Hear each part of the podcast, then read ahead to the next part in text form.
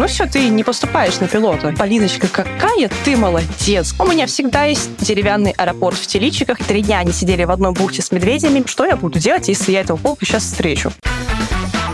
Привет! Это подкаст «На каблуках». Меня зовут Стас Васильев. Я делаю подкаст о современных женщинах России. Они рассказывают истории, мы слушаем и учимся. Какие они современные женщины? Давайте разбираться вместе. Всем привет! Это подкаст «На каблуках». Давно мы с вами не слышались, друзья. Надеюсь, у вас все хорошо. Сегодня буду знакомить вас с Полиной. Полина моя коллега. Она авиадиспетчер, мы окончили с ней один и тот же университет, с разницей в 10 лет, но это нифига не важно, потому что помимо того, что Полина авиадиспетчер, она еще и пловец, путешественник, писатель, исследователь, и по совместительству она каякер. А? А? Ну кто из вас знает, что такое каяк? Окей, для тех, кто не в курсе, каяк – это такая узкая эскимосская лодка, на которых эскимосы раньше охотились на китов. А сейчас на этих лодках такие путешественники, как Полина, покоряют Арктику. Да и не только Арктику. Но думаю, вы уже догадались, что сегодня разговаривать мы будем о путешествиях, походах и экспедициях. Немного поговорили с Полиной о Камчатке, Арктике, о ее страсти к писательству. В общем, перечитав все ее статьи и посмотрев фотографии к этим статьям, можно бесплатно сгонять в путешествие, не выходя из дома, я вам гарантирую. Поэтому сердечно вам рекомендую подписаться на Полину и путешествовать с ней в два раза чаще и больше. В общем, давайте начинать. Ближайшие 40 минут проведем с пользой и интересом. Поехали!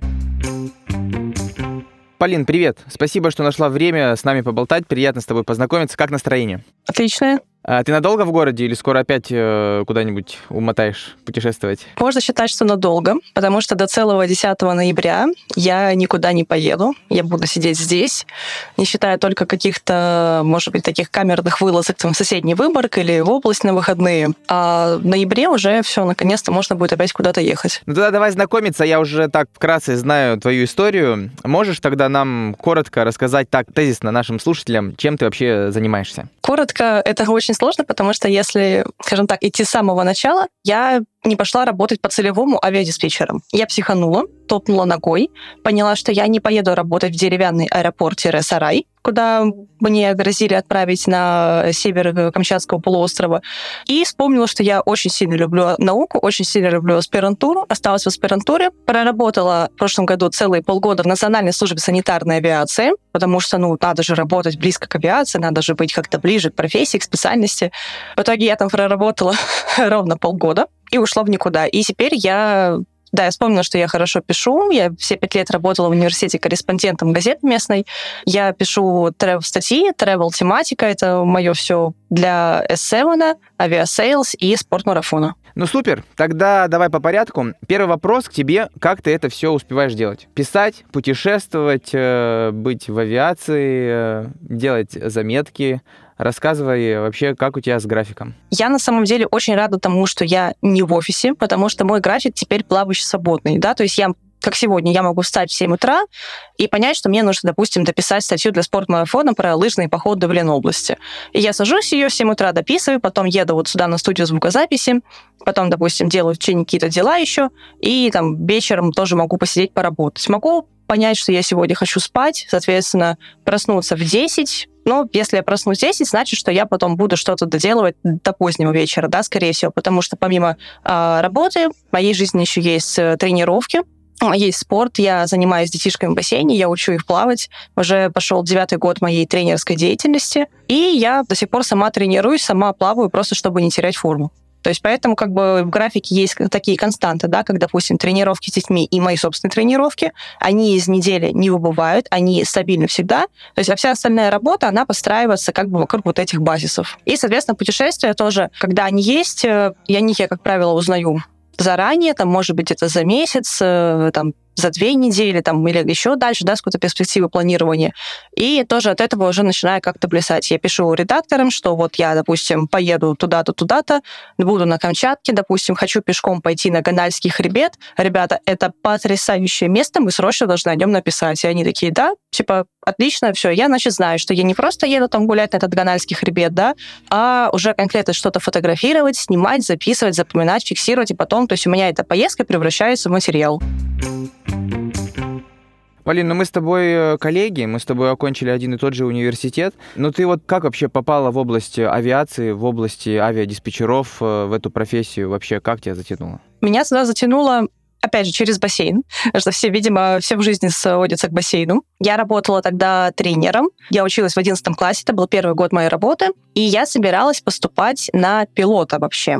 Я прошла медкомиссию, все сдала ЕГЭ, и вот в конце мая месяца, когда ВЛЭК должен был меня утвердить и сказать мне добро, маленькая такая женщина Лора посмотрела на меня, послушала и говорит, девочка, ты картавишь. Я такая, ну да, да, и действительно картавила до 18 лет. У меня было потрясающее английское грассирующее произношение R, и за границей никто не мог выкупить никогда во мне русскую. Меня всегда все спрашивали, ты откуда? И когда я говорила, что I'm from Russia, они меня смотрели и говорили, что девочка, ты врешь, ты не можешь быть из России, у тебя акцента нету. Но оказалось, что в авиации почему-то женщина не должна картавить, хотя у меня просто было куча потом друзей из параллели, пилотов, диспетчеров, и картавых была куча. Но вот именно мне было нельзя. И это, знаешь, как в отвратительном таком стендапе. Собирается этот консилиум врачей, кому за 80. Они ставят меня на какую-то дурацкую табуретку, дают микрофон, а фонящие вот эти устройства всегда вот это грассирующее R было хорошо слышно. Дают мне какую-то такую древнюю-древнюю книжку, и такие, читай. И там фонарь, рыба, что-то рефрижератор, и я понимаю, что это вот коронный, и в конце вот они мне такие, ну давай, похоронный. Скажи, аэробуса 333, разрешите разворот. И я сижу на... Слушай, ну сейчас у тебя все хорошо, сейчас у тебя эры идеально. А, да, но вот те друзья, которые знают меня вот с моей, скажем так, картавой эпохи, да, с детства, они говорят, что, Полин, ты все равно картавишь, но просто по-другому. Теперь ты э, настоящая русская девушка, поэтому за границу да? можешь теперь да. не стесняться. Да, теперь у меня пропало, ну, как бы оно осталось в английском, это красивое произношение, но акцент все равно появился. И я помню, я вот так же сижу на этом вот стуле, они мне такие, ну все, ты не поступаешь на пилота. Я им такая, нет. Я побежала к логопеду, 18 лет, у меня ЕГЭ параллельно, у меня работа с детьми в бассейне, у меня этот логопед. Мне кое-как в июле месяце вытянули звук R. Я помню, 12 июля, это был такой черный вторник, это был вторник, да, приезжаю опять не на эту медкомиссию, они опять собирают свой консилиум врачей, кому за 80, опять этот стул, опять эта табуретка, опять микрофон, опять эта дурацкая книжка. Я им читаю, и они такие, ну, мы подумаем, да. Сойдет. Да, не, они мы подумаем. И в четверг они мне, черный четверг, это управляли как Великая депрессия в США. Ты знаешь, мы тут подумали. Нет, Потому что если ты поступишь на пилот, а тебя там за твое произношение завернут, нас потом лишат премии. Давай-ка ты до следующего года. И я год, это был прекрасный год моей жизни, я год работала на своем любимом бассейне, учила немецкий, просто отдыхала, радовалась жизни, ходила к логопеду, да, продолжала и в какой-то момент мне кто-то из знакомых, кто водил ко мне детей на тренировки, предложил целевое направление на авиадиспетчера, а не на пилота. Мотивирует это тем, что на пилота, пойдя, я буду летать в какие-то эти поселки на Камчатке, да, и толкать, выталкивать самолеты снега. А на диспетчера я буду скажем так, я буду представителем прекрасной профессии, да, благородной, замечательной, интересной. И что-то я так подумала, подумала и согласилась. И в следующем году, кстати, когда я уже пришла с нормальным подтянутым звуком R, я уже брала целевой на диспетчера. Ну, соответственно, врачи на Блэке считают, что это искренне их заслуга, что это это они меня уломали идти на диспетчера, а не на пилота. Потом я в лэк проходила по принципу, Полиночка, какая ты молодец, как хорошо, что Какое ты... Какое ты правильное решение, да. А вот видишь... Ты а, приняла, и, мы тебе помогли. И вот, да, и они такие, а если бы не мы? И я вот каждый год, когда на практику приезжала в эту медсанчасть, они бросали все свои дела, бежали слушать мое произношение, такие, ну какая же ты умница, как мы рады тебя видеть здесь. Слушай, ну и не обидно сейчас, что все-таки не получилось, что не в службе ты, не авиадиспетчер? Вообще ни разу. Или ты еще не оставляешь попыток? Скажем так, я не оставляю попыток, потому что я рассматриваю это как свой запасной аэродром. Вот так вот. То есть если в моей жизни что-то пойдет не так, я перестану писать, я выгорю. У меня всегда есть деревянный аэропорт в Теличиках и незакрытое целевое направление. То есть, получается, в итоге я авиадиспетчер, а для мамы и папы я просто путешественник, писатель и живу в кайф, так? Да. Не боишься летать? Вообще нет. Я летаю с трех лет, с детства. То есть самолет для меня это как бы сейчас э, представители авиационного комьюнити не обижались, это маршрутка. Он летает из точки А в точку Б, он меня возит, я счастлива. А как э, тебя судьба связала с санитарной авиацией? Я сидела на HeadHunter и просто рылась, рылась, рылась по объявлениям, куда бы мне пойти на работу с прицелом того, что я в июне очень сильно хочу в отпуск на Баренцево море, идти на морском каяке с Титовки до Териберки. Соответственно, я как бы посмотрела условия санитарной авиации, что, в принципе, я и живу недалеко, да, и вроде как работа интересная, мы с начальником встретились, поговорили. И меня очень подкупило то, что там был относительно, скажем так, лояльный график, лояльное отношение к тому, что если тебе нужно куда-то уехать в командировку или еще куда-то, то тебя отпускали типа на удаленку. А мой, как я всегда смеюсь, поездочно-тусовочный график удаленка вписывается вообще идеально. Но я там проработала всего полгода, потому что я там все равно было сидение в офисе, и где-то ближе к весне я начала понимать, что я натуральным образом тупею в офисе. Я не хочу делать конфеты, я не хочу рисовать котов в каяке, я не хочу развиваться, не хочу куда-то ездить, я хочу лежать на диване, и я поняла, что так жить дальше нельзя. Thank you. Тогда давай плавно перейдем к твоим э, путешествиям, твоим походам. А, я хочу спросить тебя про Камчатку. Вот мы вроде как бы все находимся в одной стране с этим регионом, но мне кажется, что никто толком ничего про Камчатку не понимает, не знает, потому что очень далеко и, в принципе, по финансам э, далеко не каждому доступно. Можешь мне рассказать про Камчатку, что это вообще за край? Потому что, когда я смотрю фотографии, видео, мне кажется, это вообще какая-то другая вселенная. Это действительно другая вселенная, да. У нас там все вообще по-своему. Я как пришла в писательство, да, вот в travel blog блог. Я начала искать тематики про Камчатку, и я поняла, что про Камчатку пишут все, и одновременно никто. Никто не может про нее ничего нормального сказать.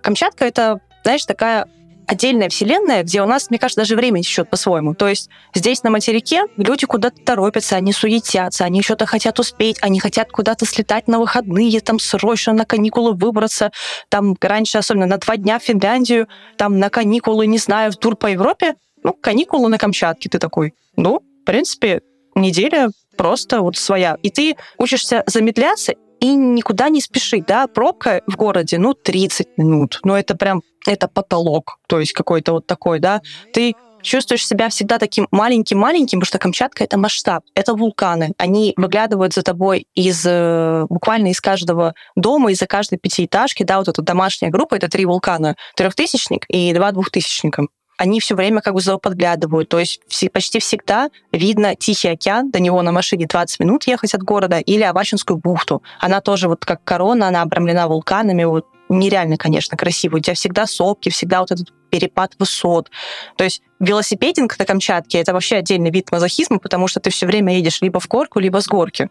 И я здесь, когда в Питере купила себе велосипед, я вот до сих пор на нем езжу, я вообще скорости не переключаю. Я еду и думаю, а что так можно было, да, ездить? То есть просто, просто прямо даже педали иногда не крутить. И поэтому, когда ты живешь на Камчатке, ты по-другому воспринимаешь какие-то еще вещи, такие как расстояние, да. Особенно вот этот перелет 9-часовой, ну, он сейчас меньше уже, там, 7.50, 8 до Москвы лететь. И когда вот ты с друзьями с материка общаешься, они такие, о, боже мой, мы летели, там, не знаю, последний раз в Сочи, 5 часов, это было так долго. И ты так, м-м, 5 часов? Чтоб я так жил 5, 5 часов. Да, я, я летел тоже. Это Благовещенска, только, конечно, там чуть поближе, но тем не менее 7-8 часов из Москвы. Сейчас, конечно, тоже чуть поменьше, но это чувствуется, конечно, разница между 5 и уже 8 На самом деле... Часами. На самом деле, после 4 вообще никакой разницы нет, сколько лететь. Ну, это мне, да, по крайней мере. Я вот как бы полеты до 4 часов еще делю на такие условно неудобные, потому что ты, допустим, ты посмотрел кино какое-то, и у тебя остался вроде этот час на взлет-посадку, и он типа не туда там, и не сюда,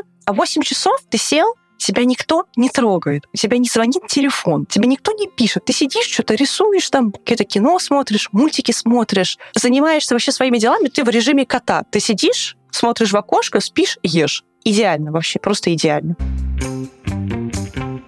Полин, ты же увлекаешься каякингом? Да. Мне никогда раньше э, вообще, в принципе, каяк не попадался в поле зрения. Ну, вообще, в принципе, нигде. Ни в социальных сетях, нигде, поэтому я совершенно про него ничего не знаю. Э, я посмотрел, мне кажется, все твои посты и фотографии, где вы на каяках, там по 15 километров э, в день без остановки. И прям тоже захотелось как-нибудь попробовать, но мне непонятно вообще, каяк это как, сложно? А, ты, скорее всего, видел каяк, но просто не отдавался отчету, что это он. На материке вы называете это байдаркой. Байдаркой? Ну, в любом случае, я его не видел.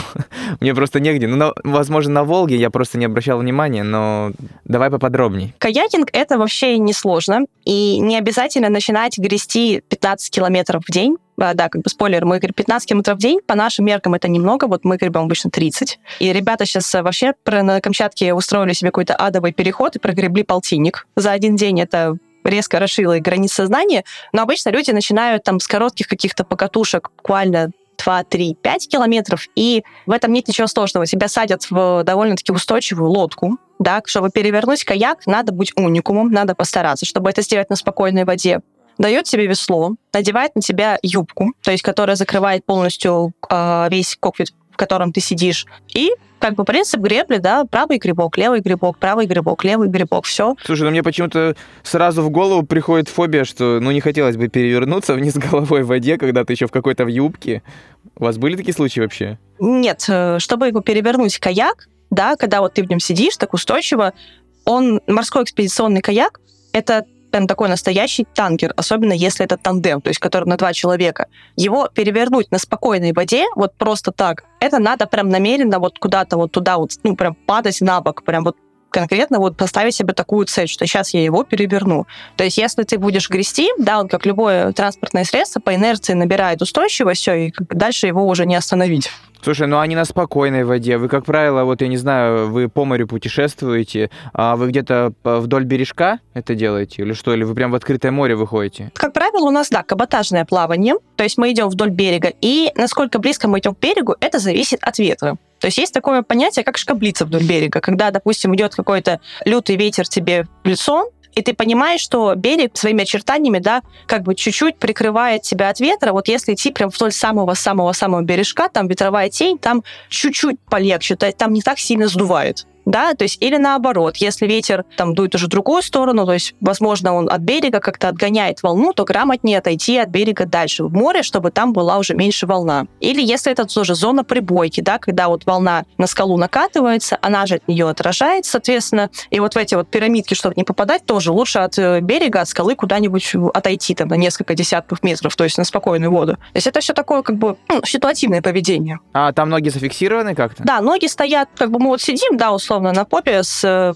прямыми ногами, ну, они такие как бы условно подсогнуты, упираются там в коленные упоры, пяточки упираются в пяточные упоры. Ноги не обездвижены, но они довольно-таки хорошо зафиксированы. То есть за счет э, того, что у нас фиксируются ноги, жесткие коленки, мы же гребем не только руками, мы гребем спиной и прессом. Мы разворачиваем корпус, а весом у нас это просто рычаг. Ты как давно путешествуешь? Активно с 21 года. Когда я пошла вот э, на каяках и как бы как можно больше стараюсь у меня тогда начали появляться какие-то финансы на путешествие. И 2021 году был мой первый большой многодневный поход на морском каяке в Крыму. То есть до этого я ходила там либо какие-то короткие туры одного дня, либо на два, на три дня. И в сухопутки ходила, на лошадях путешествовала тоже, на Камчатке на вулканы поднималась.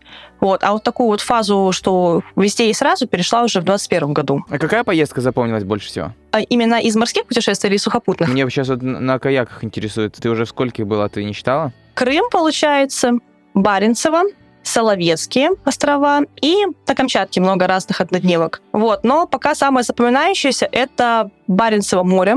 Оно эпичное, оно суровое, нереально красивые пляжи, как на Мальдивах, с голубой водой, белым песком, только вода плюс 3 градуса, а не плюс 33 и как меняется погода, да, то есть э, может быть штиль, еще вот на, на этот штиль накладывается полярный день, это когда солнце вот оно просто вокруг себя вот так крутится по горизонту, оно даже не садится, это потрясающе. И, соответственно, может наоборот резко прийти какой-то шторм, да, вот эти огромные волны, там по два, по два с половиной метра, э, мощь погоды, какой-то ветер, дождь, и ты стоишь и думаешь, да, вот это это то, ради чего я путешествую. Это классно. Слушай, а вот э, если такая вода холодная, 3-5 градусов, как ты себя чувствуешь в пластмассовой лодке? Потрясающе, потому что пластмассовая лодка работает как термос.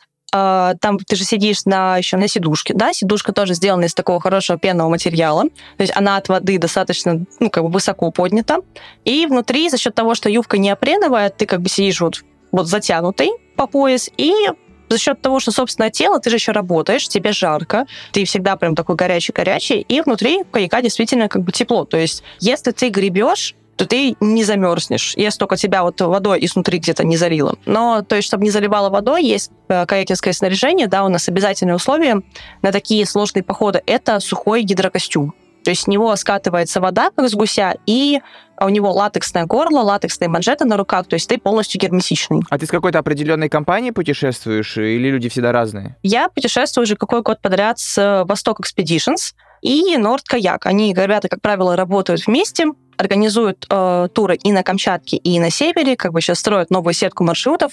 В этом году у них вот появились э, Курилы. Они обходили два острова, Алаид и Аникатан просто потрясающе показывали кадры. Это тоже какая-то совершенно космическая Одиссея была, не путешествие, нереально красиво. То есть они все предоставляют, и снаряжение, и каяки, все-все-все, да? Что включено? Да, да, то есть свой только сухой ну, гидрокостюм нужен свой, потому что как бы такой это индивидуальный элемент одежды. Все, что каяк, весло, юбка, шлем, это все предоставляет. Кормят, соответственно, тоже, как бы, ну, понятно, бивачное снаряжение, да, палатка, спальник тоже должно быть свое. Как бы а так ты приезжаешь, все, и дальше у тебя начинается такой полностью каякерский all-inclusive. А что это значит? То есть это значит, что ничего нет, кроме, кроме каяка, снаряжения? Тебе, тебя кормят, поют, развлекают, и твоя задача греби. Слушай, ну а вообще это физически сложно? Да. Неподготовленный человек может сразу сесть и вот в экспедишн в такую вписаться, или все-таки нужна какая-то подготовка? Нет, не сможет. То есть нужна подготовка, нужна какая-то техника гребли, хотя бы, да, и понимание от самого себя, какие физические нагрузки ты можешь выдерживать. Потому что вот сейчас на Баренцеве мы проходили в день по 30 километров, это вот были первые дни, да, первый, второй там. Я помню, просто я так репала до палатки, падала в эту палатку и спала как убитая. У меня болели все мышцы, даже те существования, которых я не знала, при том, что я всю жизнь в спорте, да, я доплыла до мастера спорта. Но после вот этой гребли по волнам, по каким-то еще где-то, я думаю, это шесть. А уже потом, под конец месяца, да, на Соловейском архипелаге мы тоже проходили по тридцатке в день, но там это уже для меня так не ощущалось, потому что ты вошел в сезон, ты втянулся, все, ты привык к нагрузкам. И это, например, я считаю себя да, подготовленным человеком. То есть, а если человек не подготовленный, он со спортом не дружит и с физическими нагрузками, ему будет тяжко. Поэтому нужно начинать с каких-то более спокойных выходов и коротких. А о каких деньгах идет э, речь, чтобы вот можно было вписаться ну, в полноценную такую экспедицию? Я не знаю, многодневно это сколько? Два-три дня? Четыре? Сколько? Десять.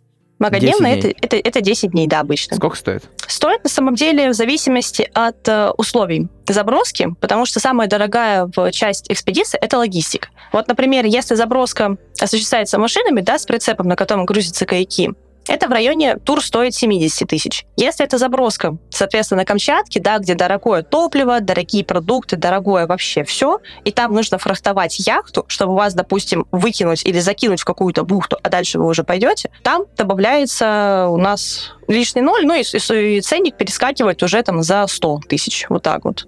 То есть даже где-то ближе к 200 в твоих постах вообще там природа совершенно какой-то космос. Ну, сразу видно, что там человек мало к чему успел руку свою приложить. Ну и в большинстве своем на всех фотографиях вы укатанные там в три слоя одежды, там трекинговые ботинки, плащи, каски. А вообще часто болеют э, ну, люди в экспедициях? Вообще, как, как вы с этим справляетесь? Вот вы ушли на 10 дней, промокли, заболели. Были какие-нибудь случаи? Слушай, ни разу не было. Даже сейчас на Онежском полуострове мы были с, уже не с каякерами, а с научной экспедицией не болеют люди, потому что организм всегда мобилизован. То есть он всегда на таком, на фоксе, на подъеме, на пике, что организм понимает, что, дружище, если мы тут заболеем, нам, скорее всего, крышка. Давай мы тут не будем болеть. И ты действительно не болеешь. Я помню, после мартовского Крыма, когда мы в первый день спали в палатках, и ночью на улице упала температура до минуса, я помню, как я лежала и тряслась, как из пулемета, потому что мне было холодно. Я не знала, что человек может так дрожать, вот прям вот так вот, как из пулеметной очереди, и что он может так опухнуть от холода на утро. Я думала, что все, сейчас мы все с пневмонией уедем в какую-то замечательную крымскую больничку. У нас даже ни у кого соплей не было. Вообще, вообще ничего. А были такие случаи вообще, когда было прям опасно? Ну, может быть, типа звери какие-нибудь дикие или что-то такое случилось, чтобы потом еще долго об этом можно было рассказывать? Слушай, наверное, поэтому мы и ходим с Восток Expedition и с Норд Каяк, потому что опытные гиды, они просчитывают все подобные контролируемые риски, да. А можно, конечно, да, нарваться на, на Камчатке, особенно это актуальная история, это медведи. Вот сейчас ребята последний раз были в бухте Моржовая, там три дня они сидели в одной бухте с медведями, медведи вокруг них ходили как коровы, медведям уже в какой-то момент дали все имена, но нужно понимать, да, что это период, когда медведи едят рыбу, они сытые, и они относительно не агрессивные. Вот так вот. То есть для безопасности в таких случаях всегда выставляется медвежье дежурство. Да, то есть два-три человека, они дежурят у костра, они друг друга сменяют, всегда есть ракетницы, фальшвейеры, какие-то перцовые баллоны. Оружие никто не, с собой не носит, да, в такие экспедиции? Я ни разу, честно, не видела и не слышала про, про оружие. Допустим, по погодным условиям самый главный постулат безопасности просто анализируй внимательно прогноз погоды и не лезь никуда на рожон. То есть вот у нас было так на Баренцеве очень хороший пример третьего дня. Мы шли, шли, было все классно, здорово, резко поменялся ветер, начало э, дуть нам в лицо, то есть мы начали идти против ветра, против течения, и поняли, что еще лишние там 10 километров мы не пойдем против ветра. Все, свернули в бухту, встали в бухту и устроили себе стоянку. Как бы и все, ну и, ночев... и там до утра уже остались. То есть, конечно, можно было бы, да, типа попытаться подумать, что вдруг он стихнет, да, но как бы зачем лишний раз рисковать, когда в запасе еще достаточное количество дополнительных штормовых дней, специально заложенных на непогоду. И мы понимаем, что мы уложимся, и лучше мы сохраним как-то силы, резервы и самих себя. Расскажи, знаешь, что я хотел уточнить у тебя? Есть какие-нибудь правила, чего точно делать нельзя? В походе, в экспедиции, на Камчатке, неважно где. Паниковать. Это однозначно, потому что страх убивает разум. И как только человек начинает паниковать, он перестает думать, соображать и вообще принимать какие-либо верные решения. То есть как только ты запаниковал, все твои решения сразу априори становятся уже неправильными, неверными и могут привести к какой-то катастрофе, особенно если это перекидывается, допустим, на группу. Вот, то есть, ну, просчитывать просто какие-то риски, готовиться заранее. То есть если ты едешь на Камчатку, да, ты понимаешь, что на Камчатке это такой регион, где скорее всего, погода будет меняться постоянно будет или холодно, или жарко, но, скорее всего, холодно. И ехать туда в одних там трусиках и бусиках, да, это очень глупое решение. Ты пишешь для Aviasales, S7 и спортмарафона. Ты в штате в этих компаниях? Или вы вообще как нашли друг друга? А, нет, я пока не в штате. И нашли мы друг друга тоже очень интересным образом. Я, когда увольнялась с санитарной авиации, я открыла эти блоги, да, эти электронные журналы этих компаний, посмотрела и поняла, что так, если у них есть онлайн-журнал, и в него пишут люди, значит, туда люди как-то попадают, значит, как-то можно туда тоже попасть. И я у спортмарафона была вкладочка такая, по-моему, как-то предложите сотрудничество, что-то такое. Я им написала, что там это я, у меня там есть пять лет опыта работы корреспондентом, я умею писать, находить темы, короче, пожалуйста, давайте что-нибудь поработаем, я готова написать вам про Камчатку, потому что никто у вас нормально про нее не написал. Вот. И через два дня они мне откликнулись такие, да, типа, круто, вот там мы работаем на таких-то, на таких-то условиях, там платим гонорар, ты хочешь написать. А Aviasales и S7 я месяц просто я им писала везде. Я им писала в чат-бот, в Телеграм, в техподдержку, в окошечко «Оставьте отзыв о рейсе». Я им тоже писала, что «Эй, здравствуйте, это я. Как бы с вами посотрудничать, ребята? Ответьте мне, пожалуйста, что-нибудь». И примерно через месяц они мне написали с таким посылом. Как бы это было очень вежливо, но считалось это как, господи, что ты хочешь от нас? Так, подожди, а первый, кто согласился, типа, да, давай напишем, это был кто? Спортмарафон? Это спортмарафон, да. Они вообще молодцы ребята в этом плане. Очень четко, очень организованно, очень классно. Хочешь, хочешь писать? Да, давай писать, мы тоже в тебе заинтересованы. А можешь рассказать поподробнее о сотрудничестве? На каких условиях вы сотрудничаете, если это не секрет? Мы сотрудничаем на условиях сделки, да, то есть мы с редактором обсуждаем какие-то темы. Может, она мне предложить что-то, могу я что-то, да, предложить, то есть у нас как бы такой постоянно идет творческий диалог. Ну и, соответственно, есть гонорар, да, то есть это лонгрид, большая статья, там порядка 10 тысяч знаков, она оплачивается, соответственно, где-то там 12, там 13 тысяч рублей, ну и, соответственно, меньше, да, объем меньше. И ты за месяц пишешь какое-то количество статей, сколько ты сам посчитаешь нужным, успеешь, возьмешь, а, согласуешь, и в следующий месяц ты получаешь гонорары. Ну и, в принципе, со всеми остальными а, история такая же. Я открыла себе самозанятость, чтобы как-то фиксировать э, свои доходы. И сейчас, э, пока пишу, мне, в принципе, хватает. Что за история со стикером про кота, который на каяке или на катере, или как правильно его назвать? Он на каяке, да. Это котякер. Это такой собирательный образ э, всех каякеров, а теперь, наверное, еще больше походников. Я его придумала после мартовского Крыма, когда Вселенная подарила мне не просто потрясающий поход на морских каяках, а целую пачку крутых каякеров всея России, то есть э, людей, да, которые стали моей, по сути, второй семьей. И я приехала, помню, с того похода, как-то и на таком на синдроме невозвращенца, что-то сидела, сидела, скучала, на что, где, когда я была. В перерыве я набросала какой-то ручкой такого смешного котика в каяке, как он гребет, а на него волна находит. Потом что-то у меня как-то это пошло дальше.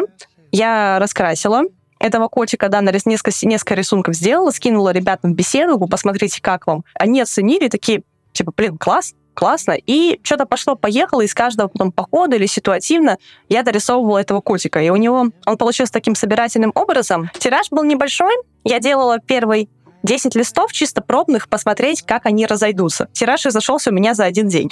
Круто. А вообще каякеров много в России, да? Нереально. Оказывается, что просто вот каждый там может, это как вот как Камчадала, да, я всегда говорю, что Камчадала это секта. В Питере Камчадала больше, чем на Камчатке. И каякеров примерно так же. То есть человек может работать связистом-монтажником, а, школьным педагогом, старшим научным сотрудником Эрмитажа. Это они все в обычной жизни. А все, вне своей работы они каякеры. Блин, круто, ты так рассказываешь интересно про это, что я тоже очень хочу попробовать. У нас же тут Волга, я думаю, что по Волге тоже же круто, да? Да, да, да, везде, оказывается, ходят. То есть я тоже сначала по своей неграмотности думала, что только вот в районе морей. Нет, в Воронеже, да, ребята ходят, это каячечное. То есть это пресные водоемы, там, водохранилища, они все равно ходят. На Волге тоже, я знаю, есть. А, везде, везде, где есть вода, везде есть э, ребята, кто гребут. И это классно, я прям тебе советую. Ты написала, что ты готовишь игрушку. И что?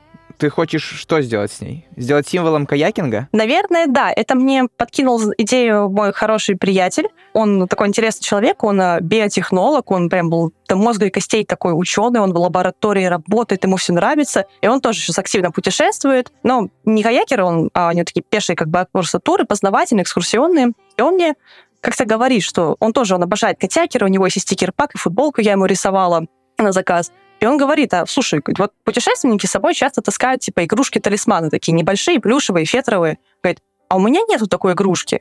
И вот этот приятель, он, оказывается, потрясающе умеет шить.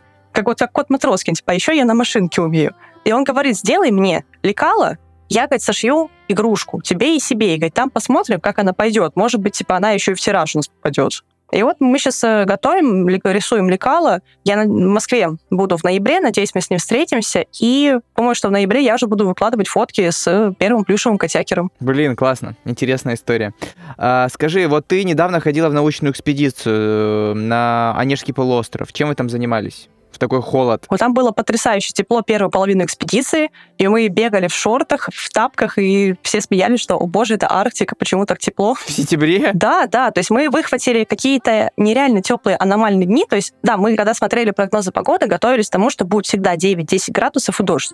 До, наверное, пятого или шестого дня если вообще не до, не до восьмого. У меня по фотографии, может быть, я хожу все время в шортах и в тапках, и, в принципе, вообще и, как бы, и светит солнышко, и очень тепло. Эту экспедицию выиграл институт э, ну, технический Бонч Бруевича, соответственно, занимающийся радиосвязью, ну, телекоммуникациями, и ребята в эту экспедицию возили свои проекты, посвященные как раз э, коммуникациям, телерадиосвязи э, в таких вот отдаленных э, глухих местах, где сотовой связи нету. Соответственно, они там ну, как бы усиленно занимались наукой, проводили исследования. Я в этой экспедиции была уже непосредственно как писатель, который вел хроники ежедневные, да, писал и каждый дневник экспедиции арктический, электронный и в бумажном виде. То есть у меня была прям вот такая вот толстая книжка, ну, а, блокнот такой хороший. И я туда делала какие-то зарисовки мелкие ручкой, записывала всю нашу хронику, что мы видели, что вот собрания проходили, а, доклеивала туда фотографии какие-то, постеры там отелей, где мы жили, каких-то карт. То есть прям получилась такая охотная книжка, и я потом показывала ее друзьям, и друзья сказали, что вот как бы если ты перечитать этот блокнот, прям можно прожить с нами всю экспедицию. Сейчас этот дневник будет выставлен в музее Больш Бруевича, там в их экспозиции. А ты как писатель что-то приукрашиваешь, что-то свое вносишь такое, чтобы это было интересно читать, или ты все по факту как есть, так и пишешь? У меня получается как у Владимира Кунина. То есть правда, правда и ничего кроме правды, но ты эту правду пропускаешь через собственную призму какого-то восприятия и отношения к жизни. То есть примерно в тексты мои, да, они должны звучать так, как закадровый голос, например, в истории Бенджамина Баттона. То есть, чтобы ты описываешь какие-то события, да, которые с вами происходят, но ты описываешь их от своего лица и своими впечатлениями. То есть, как вот, допустим, мы волчьи следы, да, нашли, как бы вроде бы это волчьи следы просто на песке, но вот я их описываю так, да, что ты прям думаешь, что вот волк, что я буду делать, если я этого волка сейчас встречу? И поэтому получается, как вот как у Станиславского, наверное, ты должен пропустить через себя все эмоции и потом только изложить их на бумагу. И тогда люди это читают. И они читают и начинают вместе с тобой проживать все вот эти экспедиционные дни. Это, это очень интересно. Вы там сколько были дней, получается? 15 а, дней вместо 14. У нас получился незапланированный день из-за того, что мы просто не смогли улететь из Архангельска. У нас э, рейс отменили. А у вас там распределены как-то обязанности, что типа мы готовим, мы тут оборудование, мы убираем там. Вообще, как э, в экспедициях таких распределяются обязанности, чтобы были все взаимозаменяемые? Обычно, если это прям полевые полевые экспедиции, когда вы живете полностью автономно, там распределяются роли. То есть кто-то, допустим, сегодня готовит, там кто-то завтра, кто-то там убирает, ночные дежурства. Мы немножечко делали по-другому. У нас была не совсем обычная экспедиция, потому что мы всегда жили на кордоне в гостевых домах. То есть спали мы в кроватях, на подушках, под белыми простынями. Соответственно, готовили нам завтраки, обеды, ужины и мыли посуду тоже принимающая сторона. Это Национальный парк Онежского поморья и кордоны, где мы жили. То есть а оборудование, как проводили исследования, у нас, да, свое было оборудование, я, с ним ящики были прям полностью, то есть мы четко знали, что оно все должно лежать в порядке, все должно быть а, упаковано, все должно быть как бы на месте, там горелки с горелками условно, да, топор с топорами, инструменты с инструментами. Слушай, ну в Арктику вас забросить всю экспедицию, это очень дорого. Кто за все это платил? Это Больш Проевича выиграл грант, э, президентский грант с, и с платформой «Открываем Россию заново».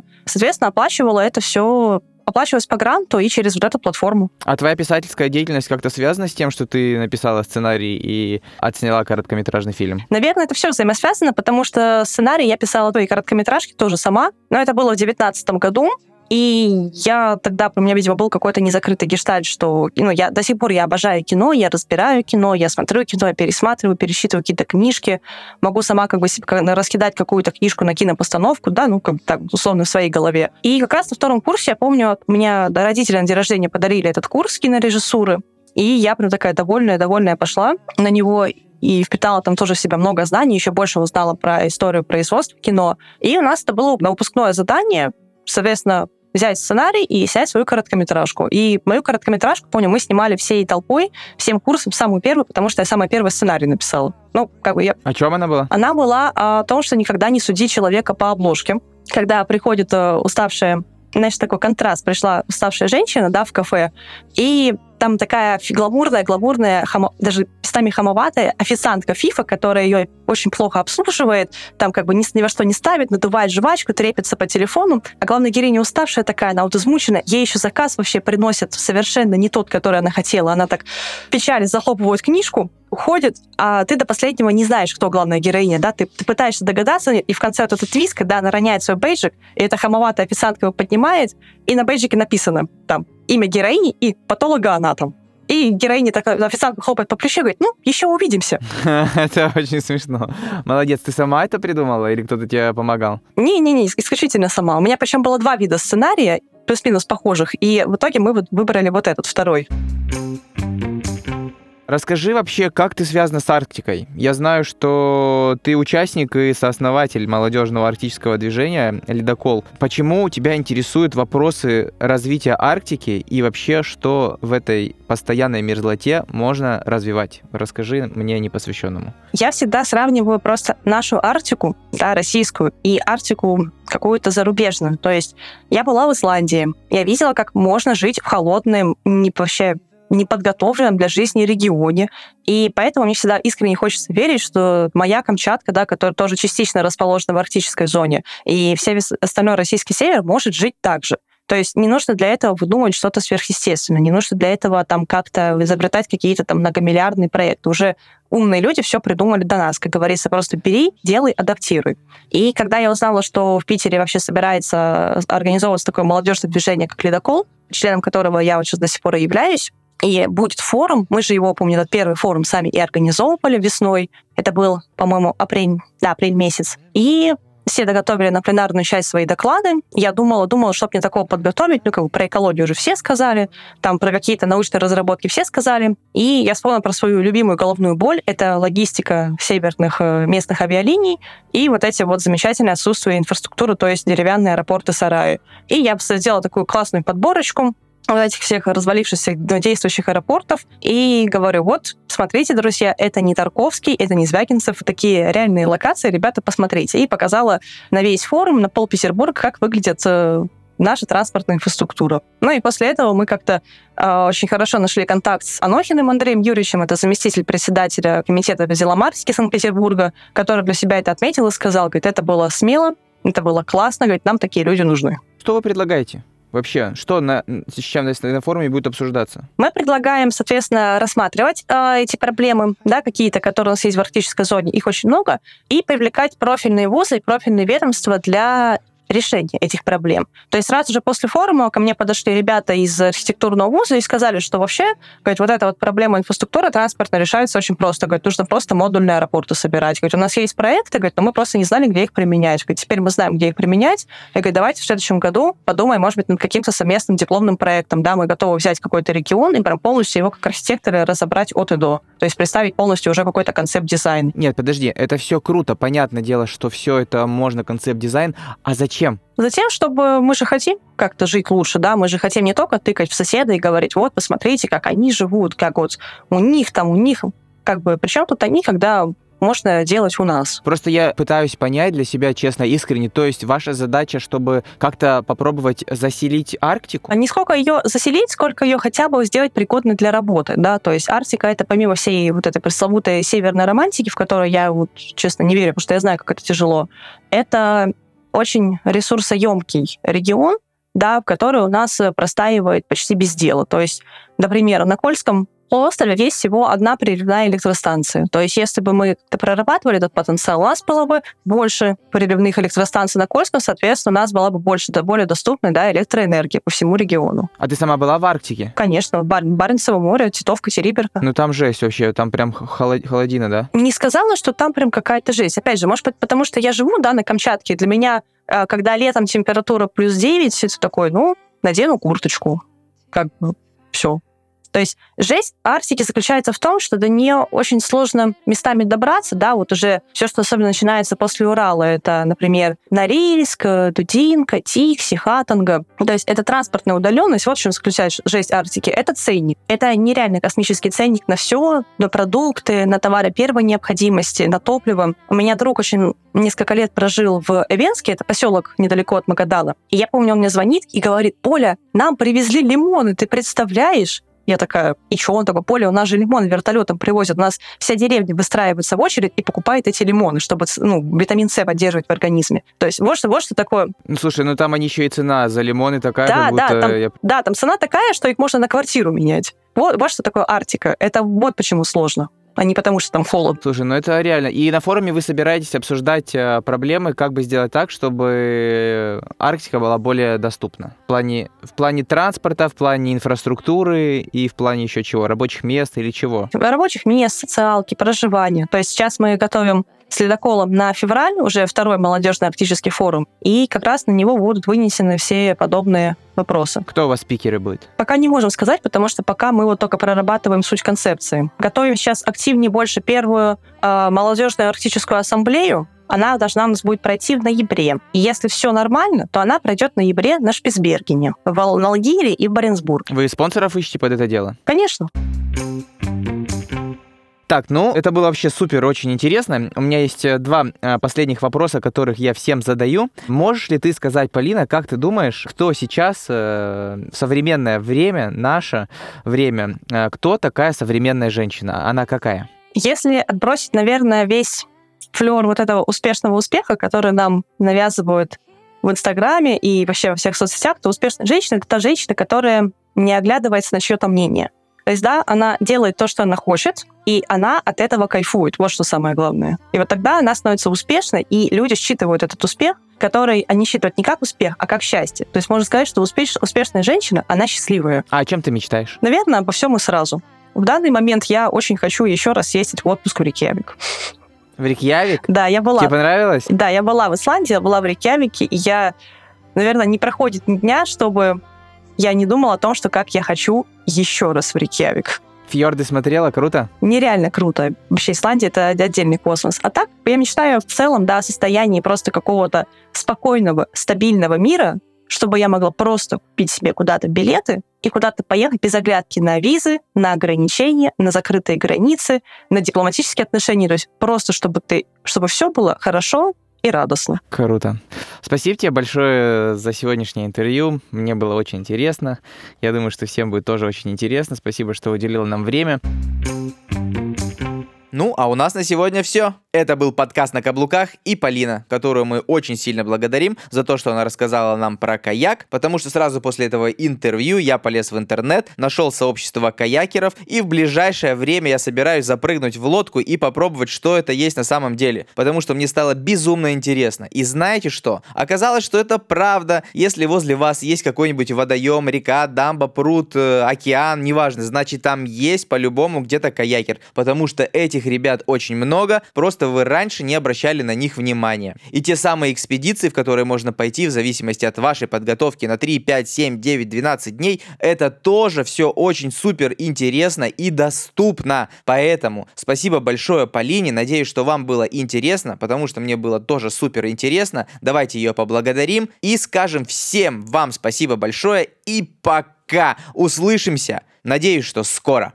Пока.